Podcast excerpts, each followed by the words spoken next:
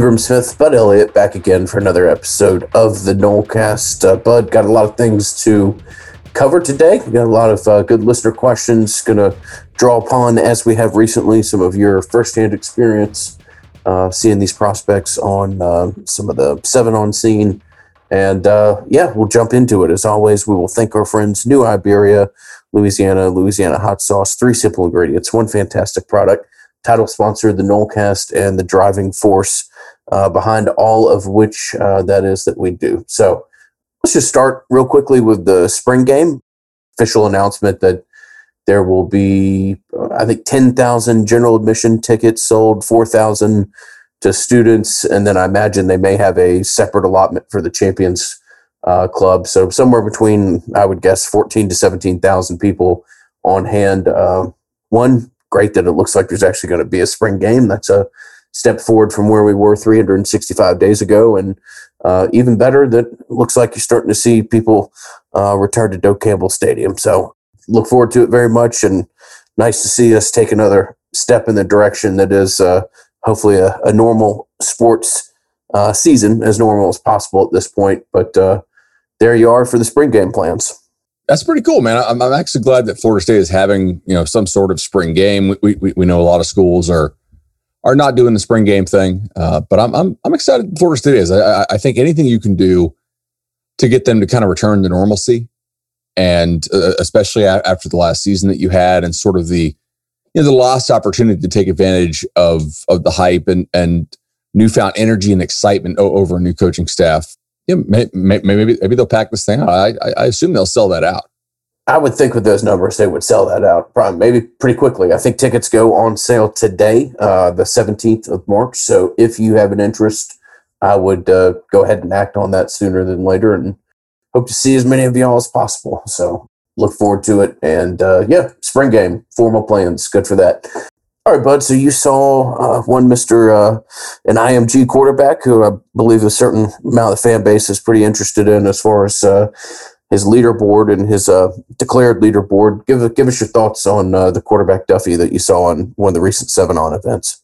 Yeah, so so I, I, I got to end up going to the Elite Eleven uh, quarterback camp in, in, Orlando, which is cool. I'm glad we're having camps open back up, and that's great. Uh, you know, Elite Eleven not really quite what it was in, in prior years. Um, you know, to me, they're first of all, I'm, I'm really thankful that, that they're doing it again. Uh, just so many kids packed on on on the one field, and and you, you had over hundred quarterbacks working out on one field. So it was basically just a bunch of quarterback drills, you know, for four hours, and it, I think it limited some of the some of the routes you could throw. Um, and they didn't really do a whole lot to showcase like the the top guys. Like they they used to do kind of a a really you know grueling gauntlet style drill at the end, and they don't have the field space to do that now when you're inviting uh, that many kids, especially that many young kids out there, but I, I was still able to, to see a pretty good bit. And number one, I was still able to see that, God, I wish this state produced some quarterbacks, man. This is, it ain't there. I, I was joking with Josh Newberg and saying, okay, of the, you know, to be seniors, the, the, the class of 2022 here, how many of these guys will play quarterback at the Power Five level? And we set the over under at like two and a half. And we realized that the two are not even from the state of Florida right? Because Duffy's not from, for actually from Florida, even though he plays at IMG, and Holden Geriner is not from Florida. He, he's he's from Georgia. But I, I thought Duffy looked good, right? I, I, I named him my, my, alpha dog for the 24 7 sports top performers. Wasn't necessarily hard to, to be the alpha dog, just full disclosure, because of, of the, the talent around there. And, and you, you, you got to give it to somebody. Measured in at, at 6'1, 218. So uh, a little bit shorter, I, I, think, what was on his profiles, but not you know not concerningly short. He's got a, a pretty smooth, compact stroke. Ball comes out of his hand with you know good velocity. That doesn't overwhelm me as far as you know velo or or athleticism. Um, as far as the drills where you have to react to to the, what, what, what the defense is doing, he was pretty good in those. I mean, didn't really misfire a whole lot accuracy on the day was was pretty solid. You know, and, and I say this, the guy is a, a four star quarterback, and he didn't get to play as a junior due, due, to the you know the virus shutting down seasons and whatnot. So he's really excited to get back out there and play. you know, he, he didn't blow me away as like a no doubt superstar, you know, top 100 fringe five star type player. Just didn't see that. I, I've been doing this job now at these events for 13 years. And I don't get them all right, but there are certain kids who really pop. And, you know, he didn't pop in that way, uh, but he's still impressive and, and still good. And I, I, think probably still a better quarterback uh, recruit than than Nico is, the, the quarterback they have committed right now. We, we spoke with them after the event. This article is free now on 247sports.com. And, and he, know, we asked him, was like, hey, so what, uh, what's the deal with all the crystal balls for Arizona State, despite the fact that you left them out of your top four? And and you know they've the crystal balls have been there for Arizona State since early February, and they're very high confidence, and and uh, and nobody's changing them. He's like, well, they're not wrong, you know. Um, he's like, I just you know there was kind of a situation there, and and you know told Arizona State they'd make his top four, and then all the crystal balls came in. So he he did clarify, and you can read into this how you will, and I suspect that you will. His top four is not like a final four, and that he's still talking quite a bit to Arizona State and West Virginia. So, look, I, I think the kid's going to Arizona State. That's that's just just my opinion there. You know, if you if you drop a top four after all those crystal balls roll in and uh, doesn't have that school that all the crystal balls are, are pointed at, it it can create some some intrigue for your commitment, right? And uh, I think it has. It's a top four, but not a final four, bud. Um, a quote to be remembered. Interesting. Okay. Well, you know that kind of confirms a lot of what uh, we had talked about for the past couple weeks, and, and certainly others had uh, come to their own conclusion that you know either that was a uh, just a, not necessarily an attempt to drum up, uh, you know, drama tied to his uh, recruitment, but you know, yeah, I don't think he really like, a high drama kid. Um, and you know, in fact, I asked him, like, "Hey, are, are you, do you want to decide on on TV?" And uh, and and he was like, "No, I I, I don't." So, no, I, I don't think he's a kid who's who's looking for for attention. Fair enough. Um, okay, so we talked about quarterbacks and kind of a overall lack of quarterback, as you referenced in state there. You did see a commitment to UCF uh, with a prospect that Florida State was involved with. Thomas Castellanos, prospect out of Ware County, Georgia, here uh, commits to UCF as a quarterback. Certainly not a position that Florida State was, uh, you know, looking at him as. Did was intrigued by kind of the uh, the athlete and the prospect that he would be uh, on the offensive side of the ball, but. Uh, just somebody worth noting for now comes off the board as he pops to UCF. Yeah, I, spoke with him too, and he he's basically said, "Look, I I feel like I'm a quarterback." And I said, "So you have a decision to make," and because he, he was listing off which schools were recruiting him at at which positions, and I said, "Look, I mean, it's pretty clear that the you know upper tier Power Five schools, like or hell, pretty much all the Power Five schools, with the exception of I think Georgia Tech, are recruiting you as a running back." The thing is, man, if you are, if there's any shot you can play quarterback at this level, schools will oftentimes kind of, you know, suggest that you can maybe play some quarterback, right? There's a, a delicate way to thread that needle, certainly. Florida State is just straight up recruiting this guy as a running back and not doing the quarterback thing at all. And he takes a visit to UCF. Now you can't meet with the coaches there, but you can tour the campus. He's from Ware County, Georgia, as we mentioned. Hey, group, time to play. Where's that Georgia County? One of our favorite games here on the Nolecast. Yeah, Ware County, uh, Waycross, Georgia. It's down in the not the furthest like southeast corner, but it's uh, you know he'll, he'll be able to access seventy five pretty quickly and, and, get down into Central Florida if that ultimately is uh, where he ends up. So uh, you know he takes a visit to UCF. I, I think that's fresh on his mind, and then he he commits. Um, he, I think he visited on on Saturday. He, he commits to UCF on Monday. We, are not a UCF show. He's a pretty good fit for what Gus Malzahn wants to do with quarterback mobility. If you watch him as a thrower, uh, just looking at, at the overall arm, uh, especially when, when, they had to throw some of the longer stuff, and also, you know, size wise, just not not what the Power Five schools are going to be looking for at the quarterback position. You could tell me, yeah, but Kyler Murray, but I'm going to say, yeah, but we mentioned Kyler Murray because he is the only guy who's that tiny. And if you recruit based on outliers, you're going to get fired. Yeah, we'll see how much he he wants to stick with with playing quarterback. If he does, I think he could be pretty dangerous at that level.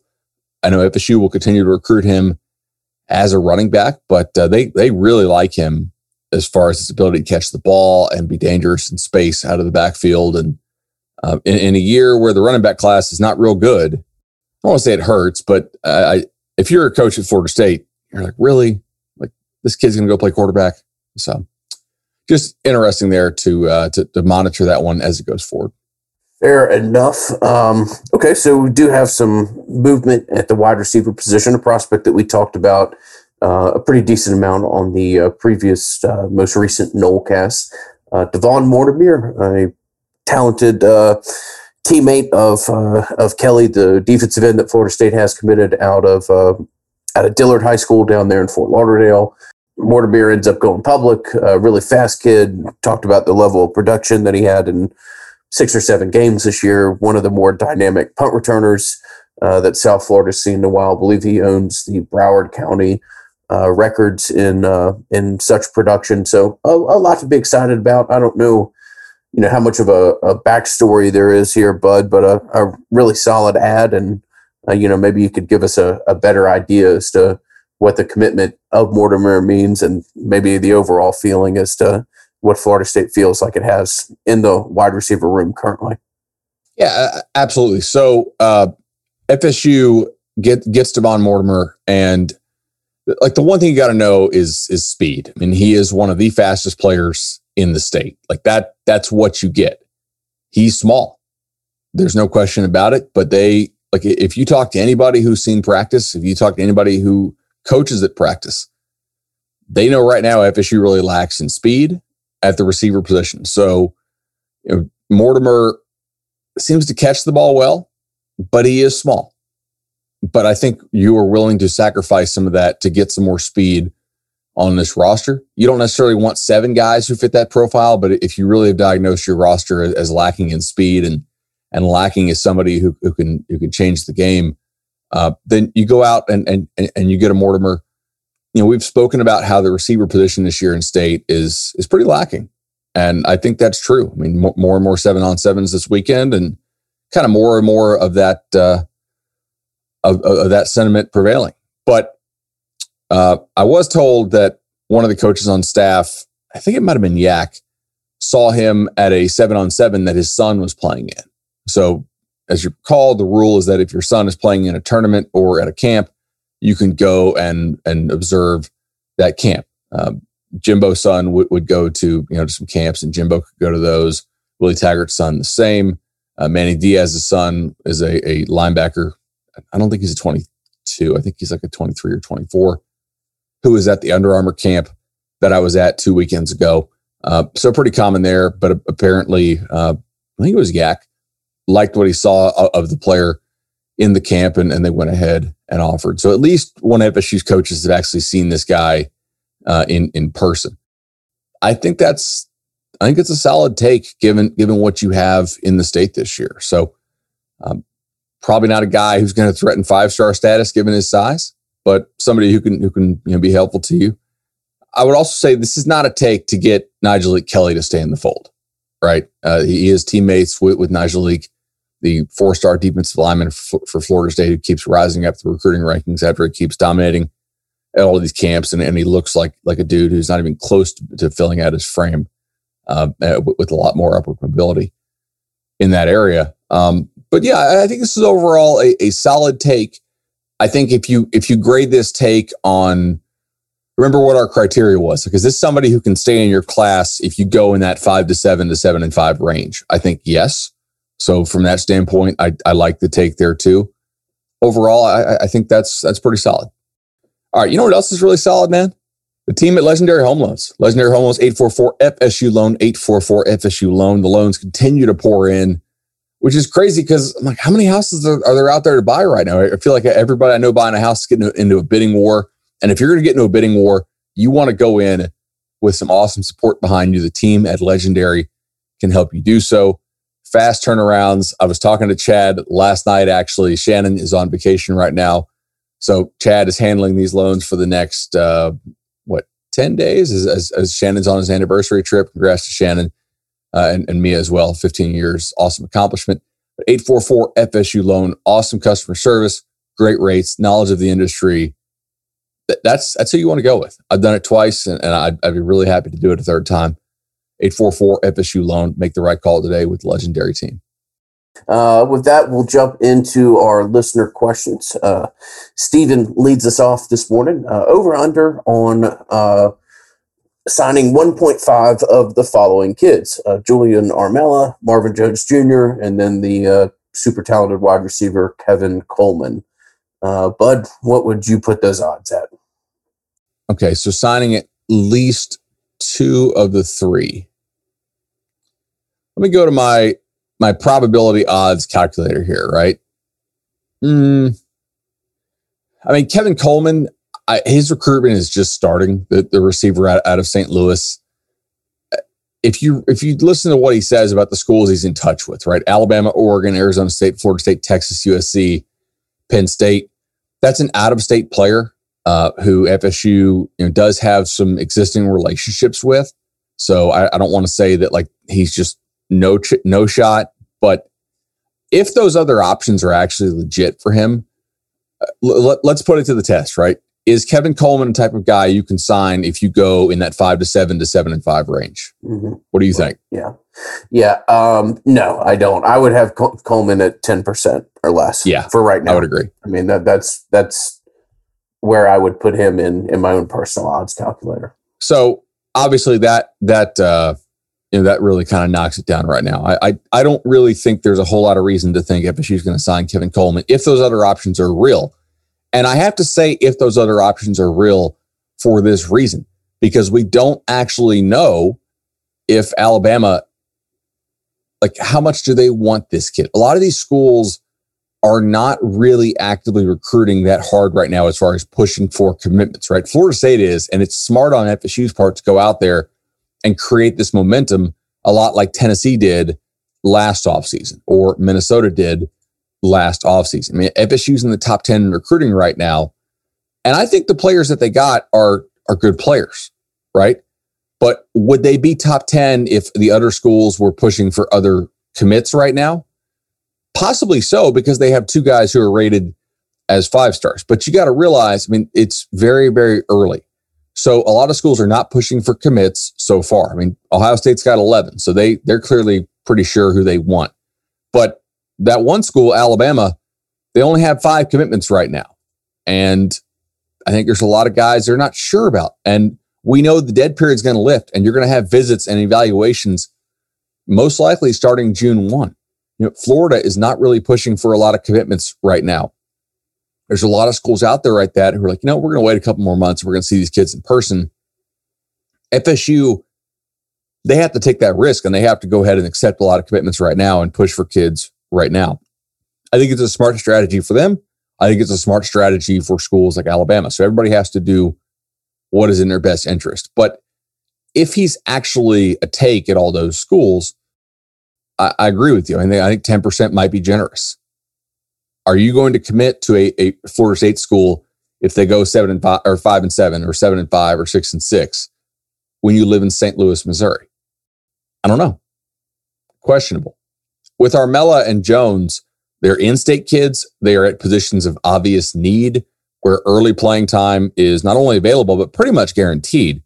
Um, and they're also legacy. So those guys, I, I think there's there's probably a, a, much better shot. I, I will say there is a 30% chance FSU signs two of these three. Yeah, I. I mean, even that maybe maybe mildly generous based off off how you break it down. But yeah, I mean they've got a chance. Um, you like your chances with with Jones Jr. Hopefully, at the end of the day, Armella. Uh, I don't know. I've heard various things on on how strong the tie there may be. Uh, but yeah, like you said, they're in-state prospects, major positions of need. Um, certainly, a whole different kettle of fish when comparing those two to uh, to Coleman and, and the likelihood that they end up in Tallahassee. No doubt. All right. So uh, the next one comes from Terry. Uh, he wants to know, like, how often do coaches misjudge? Excuse me. How often do coaches misjudge what they have? Very frequently, Terry. I mean, I would say that the uh, if if we're reading this as misjudging the talent on their own roster, you know, certainly have a propensity to do that when you first get there, regardless of who you are. I mean, uh, I don't think we were doing the Nolecast at the time. In fact, I know we weren't doing the Nolecast in this year, but uh, we both talked to each other before uh, the first Oklahoma uh, game of the Jimbo Fisher era, and that staff was wildly confident about what they were going to be able to do. They had all this, uh, you know, two tight end uh, formations drawn up that they thought they were going to be leveraged. I can sit here and tell you all day what they thought they were going to do. They got their ass handed to them. I mean, you know, that was a legitimate coaching staff who was pretty damn confident about what they were taking out to Oklahoma and uh, 10 minutes into the game was obvious that none of what they thought was going to transpire had even a snowball's chance of hell of playing out. So uh, everybody misjudges their talent. Uh, you just can't be a repeat offender, and you can't be a repeat offender based off the set of ingredients that allowed you to misjudge your talent the first time. So um, if you know you've got an offensive line that can't block anybody, then you can't go into a year uh, in year two and be convinced again that you have one of the better defensive lines in the country because of what uh, you saw in practice and not be able to throw that through the filter of what the other side of the ball is. I agree with that. So, like, let, let's look at the the last three times that that coaches have misjudged what they have, uh, and I think they're uh, at, at FSU because all three head coaches, like the last three head coaches they've had, have done so. But to me, there are two categories of this, right? And you nailed the first one. I think the first one is misjudging what you have relative to the competition level. So, from that standpoint, yes, Jimbo missed totally misjudged what they had against Oklahoma. Like they they thought they were going to go out there and and bust them up, and instead they got whipped. I think Willie Taggart thought they, they were going to you know run through the ACC. Maybe not Clemson, but you know, like the rest of it, they they thought they were they were pretty much done losing to teams. You know, like they were bizarrely confident. Yeah, both years in what they were going to get out of Clemson week. Which well, yeah, that's true. Crazy talk, but yeah, I, I, agree with what you're saying. Definitely. I guess I'm thinking more preseason. Um, yeah, uh, they thought they were going to beat Virginia Tech by 20. I mean, yeah, and then with with uh, with with Norvell and his staff, they they certainly thought they'd be a lot better than they were last year. And I think the key is are these guys get are these guys accurately judging who the best players are on their roster? For the most part, I think the answer is yes. I don't think that there's a whole lot of situations where they have the best players on the bench. As far as figuring out who the best players are in practice, I think I, I agree that they don't misjudge that much. But if you are new to a league or new to an opponent, so like Jimbo didn't, I don't think he misjudged what that team was going to do in 2010 against the ACC. He badly misjudged what it was going to do against Oklahoma since he had never played Oklahoma, right? Well, I guess he did in 2003, the, the LSU Oklahoma national championship game in the BCS. Uh, but, you know, that was seven years ago. Willie Taggart misjudged this team's talent relative to the ACC, a league he had never played in, just like Jimbo misjudged FSU's talent relative to Oklahoma. Mike Norvell's staff misjudged this team's talent relative to the ACC, a league that other was Papuchis at Maryland when Maryland was still in the ACC.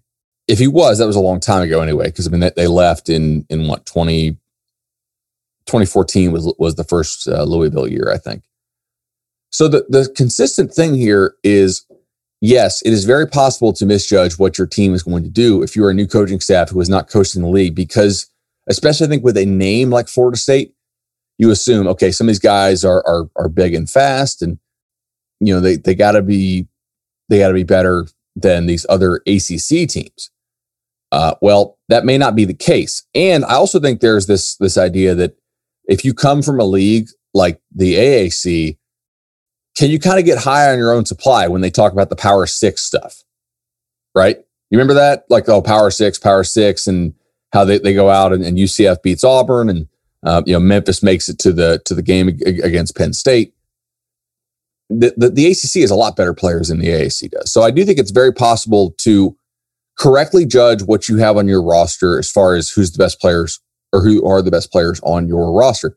However, to badly misjudge what you have relative to the to the league you're going to play. And I think that's happened to some extent with all three coaches.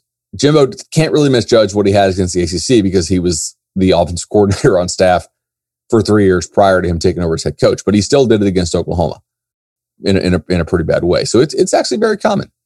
That's a good uh, good answer to a question there. Uh, Bob has our next question. Bob writes, "So here we are with Florida's NIL law set to go into effect on July 1st. Uh, the NCAA backing off of the issue a crazy quilt of proposed and passed state laws around the country and no clear path to federal legislation on this issue. It's a mess, but what do you think the recruiting impact of the NIL is at this moment? I, think at this moment, it's they're still in, in sort of the preparation stages. You know, schools want to be prepared and they want to, like right now, I know that they are pitching kids uh, based on what they can do for them you know, once these NIL laws are passed, once the federal issue is taken care of, once the NCAA issue is taken care of, the, the, the NCAA kind of doesn't want to do its own thing. They, they, they want the feds to hopefully, you know, misunderstand the issue and then pass something that is, you know, fairly kind of cutting the legs out, out of some of these state laws, I, I think, or take the NCAA uh, out of it. They don't want a path to, to, to paying players. Uh, but as far as the current recruiting impact of NIL, it's almost all just showing kids what they can do for them, you know, when, it passes. So business connections, local business connections, potential products they could endorse, uh, marketing agencies in house that can maybe help kids out to you know to show the value of their Instagram, of their Twitter, of of their their brand and of their value. Uh, I know one example here is that schools are making custom brand logos for kids actually. Uh, to you know, for instance uh, who was the receiver? And fsu didn't make this logo but he had already had his logo made. Was it brian robinson i think? The the, the second year player for fsu the, the receiver? I, i'm pretty sure he, he's a guy who already had his own his own brand logo uh, made which is pretty smart. I mean honestly like there's no real downside to doing this assuming that you still focus on football and, and that you are because he didn't make an impact last year. Yeah, right. I mean, like you actually have to be good in, in, in order to get some some followers uh, and and and to to use your your name, image, and likeness. But this is certainly something that schools are, are gearing up to. Uh, now, technically, you're not supposed to be able to, to to funnel money to players via NIL at all for for recruiting purposes. But uh, if you consider what happens un, under the table now, I mean, let's use some common sense here. Let's do. Yes, let's do. Uh, maybe a better better situation for everybody if we bring some of what is below the table above. But uh, you got a question about Travis Hunter, man? Yeah, Travis Hunter, man. I'm glad glad we'd go ahead and tick the Travis Hunter box uh, this early in the pod. Austin writes, I totally agree with Ingram's previous comment that Travis might just be our minds playing uh, Travis Hunter might just be our minds playing tricks on us. With that being said, which position does he impact uh, at Florida State the most, wide receiver or quarterback? Or is his versatility the most exciting factor? Well, I, the versatility, oftentimes you talk about versatility when a guy is maybe not an impact player at one position, and but yet he's he's very valuable because he plays a lot of different roles. Here, I mean, you have a guy who like legitimately might be the best receiver recruit in the country, and I think no doubt is the best defensive back recruit in the country. You just don't see that, uh, not not often. Um, I think FSU fully intends to play him both ways. Now, is he going to start and play the entire game at both positions? I think that's unrealistic because then you're playing 170 snaps a game or 150 snaps a game, depending on, on the pace of the opponent that you play. But could he play 40 snaps a game on, on each side? I think so. That's 80 snaps. The guy's in great shape. He go, man, Travis Hunter just, he's kind of got that kind of that like like Michael Jordan mentality about him, man. Just you don't see these five star kids going out there playing both ways the entire time at these seven ons weekend after weekend after weekend. And like like they just they care. And I think it bothers Travis Hunter if he gets beat on any rep. Like that that's a guy, his intensity, that's just hard to do. A lot of people can't dial that up every single time. And, and he seems to be able to. I, I think he's going to legitimately play both ways. They're pitching him on it. They know they need him to do it. And I, I think it's a unique opportunity uh, that that he is actually going to play both ways. I mean, I'm I'm thrilled with the idea of of Hunter, and uh, will continue to be, uh, you know, his his biggest proponent possible. My my only concern is actually how he does once he gets on campus. I mean, how he handles. He's, he's probably going to be the most talented person in the locker room the first day he walks in, um, and how that's going to translate to you know his expectation of his teammates and things like that. But look, that's that's a good problem to have and see kind of what he does above about just raising the general uh, you know level of practice and and I, I, don't know what that necessarily does to a locker room when a, a freshman's the best player on the team but uh, yeah we'll see what happens and uh, somebody who saw him this weekend called me immediately afterwards and was like yeah that's one of the more dynamic kids i've seen over the past half decade and uh, that's not necessarily that astute of an observation i mean he's a ridiculously talented kid who um, you know, we've talking we've talked chapter and verse about how important he would be to Florida State and what he would signal as far as this turnaround project. Guys they were recruiting who would start immediately or would start if they could skip their skip their senior years of high school. We've said this a couple times, and who's the last guy we said this about? Evan Neal? Definitely Neal. Yeah. Yeah, Evan Neal would have absolutely started and would start like obviously like like I think freshman Evan Neal starts on this team. Um, even though the line is certainly better than it was, you know, two or three years ago when FSU was was recruiting Neal. There's somebody else we said this about, like a, a guy that would no doubt start for them, like if, if he could just you know, skip his senior year. Travis Hunter probably would have started them started for them last year if he could skip his junior year. I don't think it's at all crazy to think 16 year old Travis Hunter last year starts at FSU. Oh yeah. Look, look, yeah. look what he's doing. I mean, just crushing people. All right, good. I feel better every time we have our Travis Hunter conversation. I, I feel better. I know it sounds Absolutely. crazy. It is the the safety blanket that I put on myself during these trying times. Uh, Full disclosure, like I mean, you know, we were having the like the pre-show conversation, and we we had both heard some things from practice that were not, you know, just not super encouraging, um, and just some not depressing, but just kind of downer reminders that like, yeah, you know, like like you can get caught up in the preseason stuff, but kind of still in that five and seven, seven and five range, most likely. Um, you know, Travis Hunter talk makes everybody feel good. And one thing that does not uh, need a dramatic turnaround or some uh, dynamic injection of talent into it is our good friends at Madison Social. Been with us since day one really a driving force of the creation of the Nolecast. And uh, it is rare that we, you know, pump uh, same day as public uh, as publication type stuff. But uh, when it's St. Patty's Day and when it is the grandest of all Reuben days, we certainly make an exception. Uh, today is uh, the 17th of March. It is St. Patrick's Day, and it is the biggest Reuben day that they do all year. So swing by our friends over there uh, at Madison Social. Uh, fantastic as always, but uh, all the better on St. Patrick's Day. And I, uh, you know, I didn't go to school in Tallahassee, but I know St. Patrick's Day as a college student was a hell of a lot of fun for me. I'm sure it was for you in Tallahassee, Bud. And yes, uh, if you're a college student, you just so happen to hear this, uh, enjoy enjoy today and days like it. they are fantastic, and I would try to absorb them as much as possible.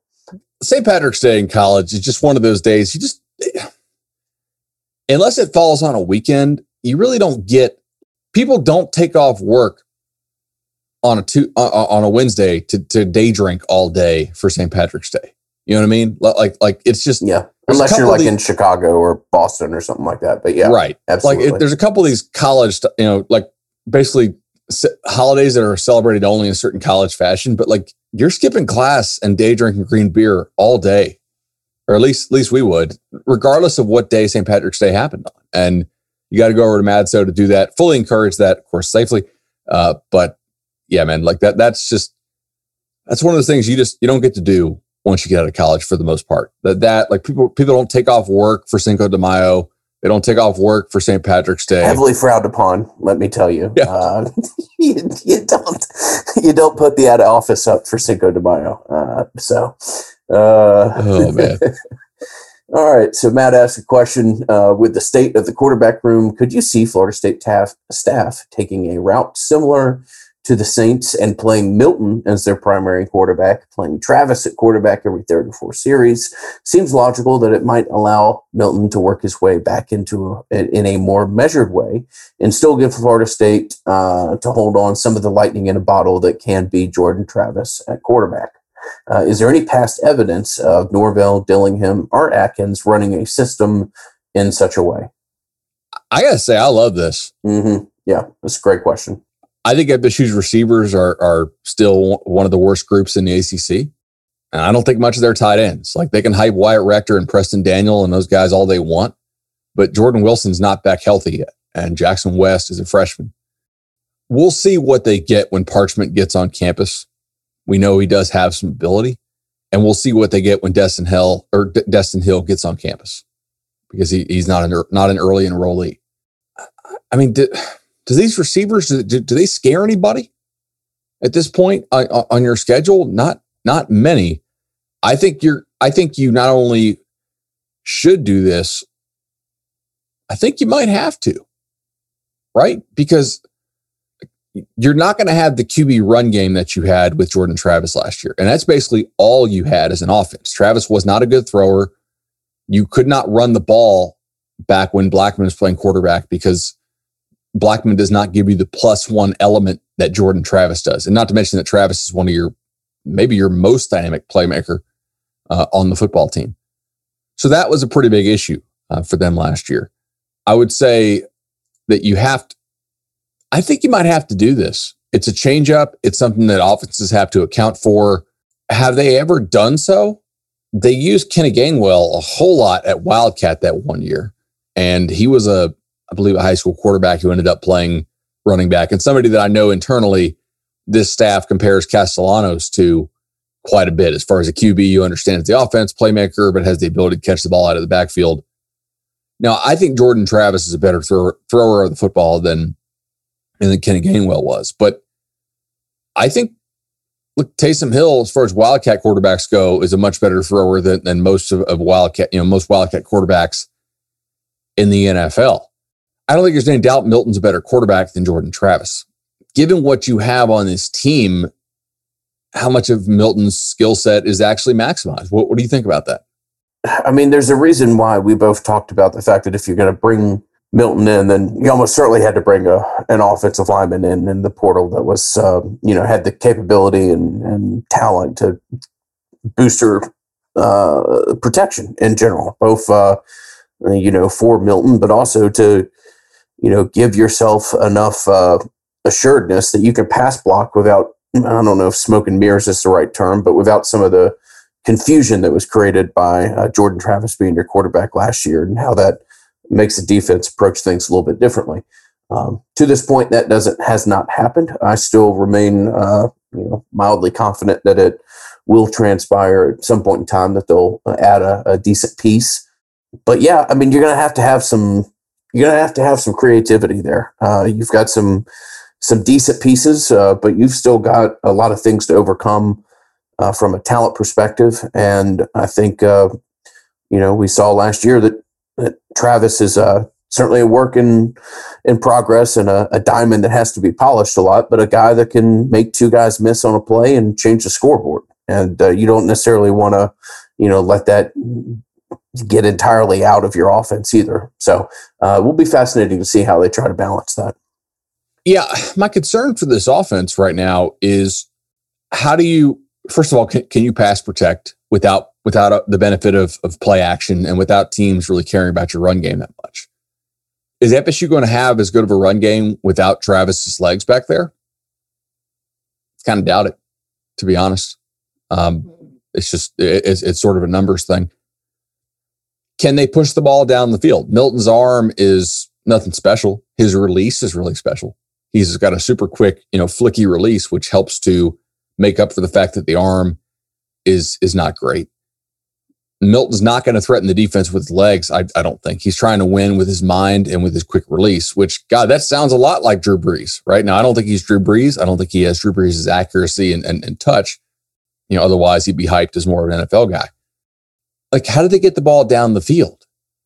Do they have any receivers that scare you down the field? Uh, I don't know. At this point, I would say no. Can they pass protect for a long time to to allow the, the receivers to get open? Kind of doubt it. Will defenses try to sort of play FSU in a box and bottle them up inside of 15, 20 yards? I would at this point. So anything you can do to switch things up, yeah, I, I would say ab- absolutely.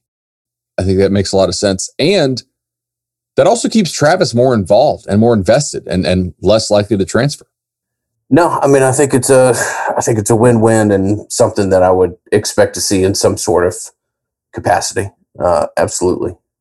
His next question, real quickly, are you buying the idea of Travis having at least one touchdown rushing, passing, and receiving next year? Yeah, I could see that. I could see that certainly. I mean, the receiving one uh, maybe a little bit difficult, but yeah, uh, in my opinion, got a decent chance of that transpiring. I, yeah, I, I think that's I think that's that's uh, I, I would buy. All right, this question from Bobby. Uh, he sent us this, and I think this is pretty batty, but it's so batty that we're going to go ahead and take it. I like. I you want to take it? I, I feel like it's crazy, but let, us You want to do it? Let's do it. Let's do it for sure. So, uh, so we got. I believe this one was via our Twitter DMs, where we did draw a couple from the email uh, address, and we always appreciate that. Uh, we will point out the vast majority of the questions come from our Patreons, and we thank them for the support that they have showed us, uh, both in supporting the show, uh, but also really adding to it uh, with a lot of these questions over the uh, past weeks. And, and, thank you as always. Patreon.com backslash Nolecast if you have uh, an interest in joining their ranks. So, Bobby's question It seems like all reasonable predictions for Florida State and UF next year has Florida winning. But let this Gator hater paint a picture of a likely UF season. Oh, this is going to be good, bud. You're right. All right. So UF loses to Bama week three by two touchdowns. I love the I love the detail. Uh, UF loses to Bama week three by two touchdowns, taking away the we played Bama the closest point they've made all offseason. Then a few games later, they play at LSU. If they lose that game, they play UGA two weeks later. UGA wins. This makes them five and three. Now in 2018, this was no big deal. Dan had turned the team around and was pushing for a New Year's Six bowl down the stretch. But in 2021, uh, this is the year it's Dan's guys. Now they are sliding backwards. Sign up the Dan to the NFL rumors paired with some bad press comments that are bound to happen.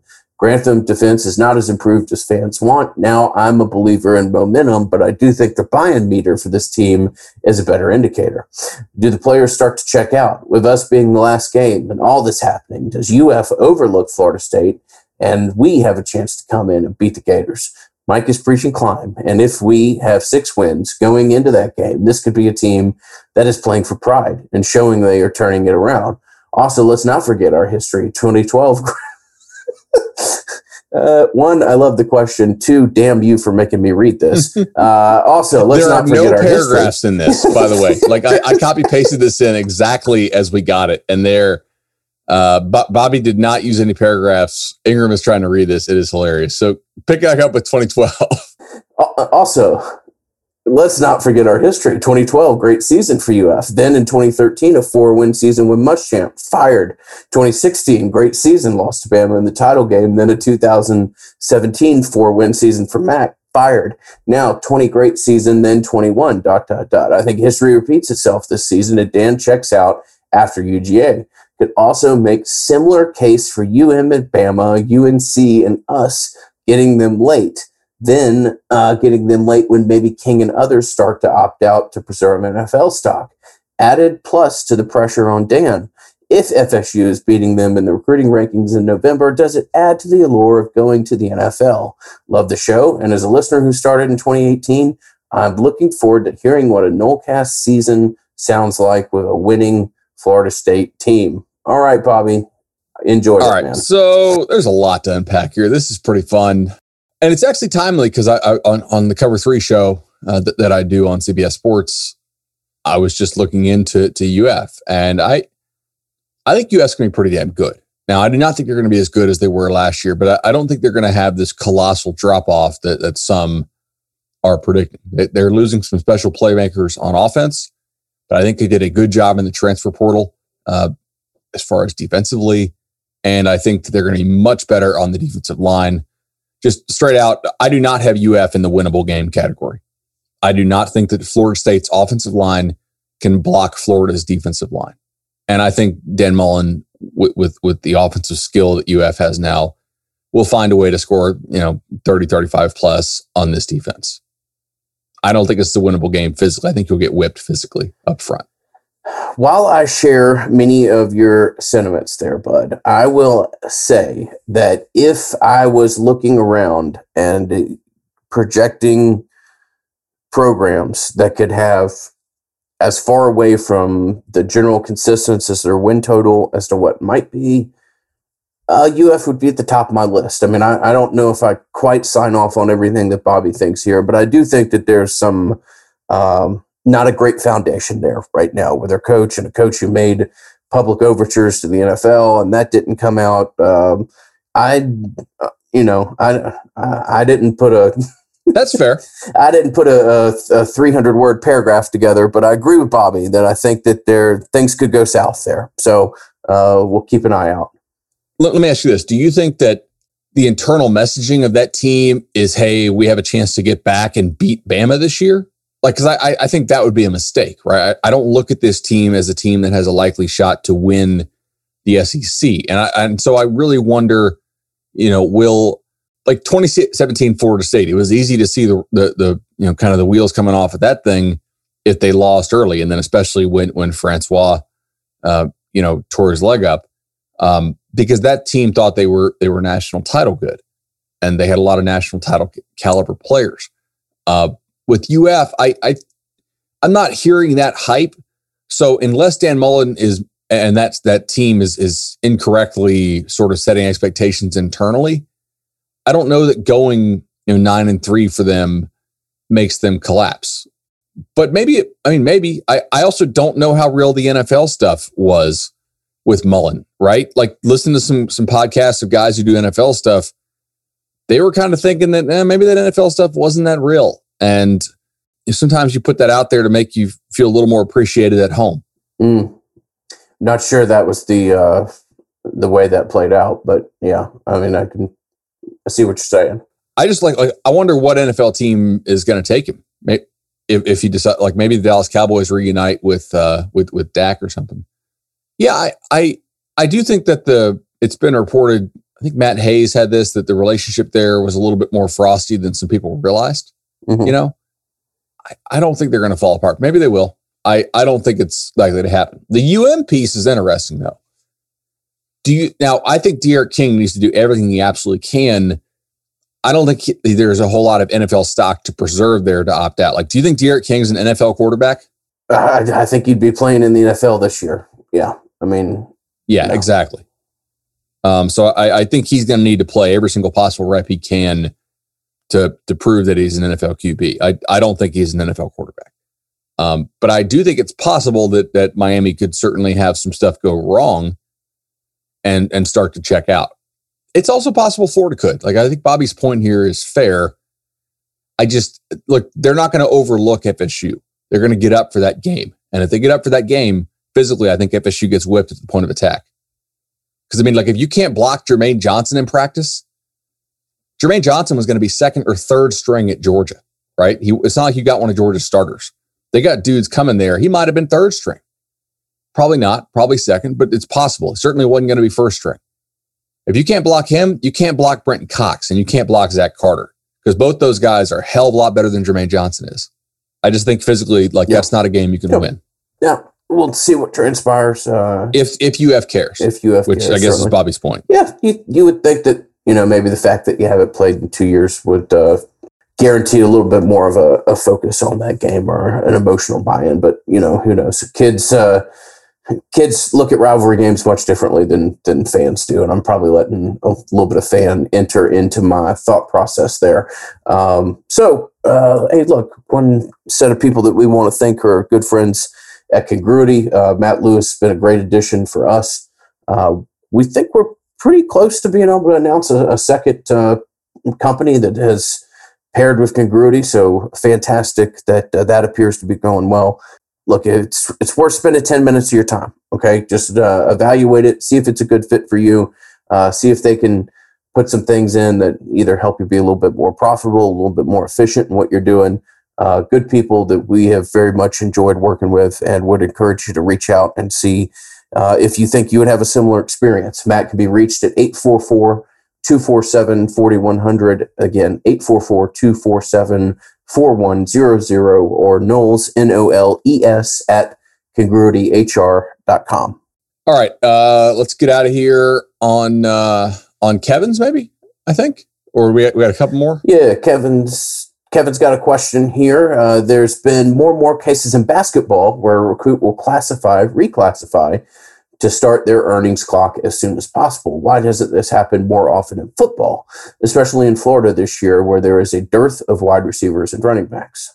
So, a couple things. Uh, I think part of it is we, we are seeing it some in football. Uh, notably, Tony Grimes is a guy, you know, who who did this for for North Carolina w- when the state of Virginia announced that they were not going to play football in the fall at the high school level. Another part of this is, you know, physical readiness. How many of these guys are actually ready to play? Like, like, do they re- in basketball they reclassify?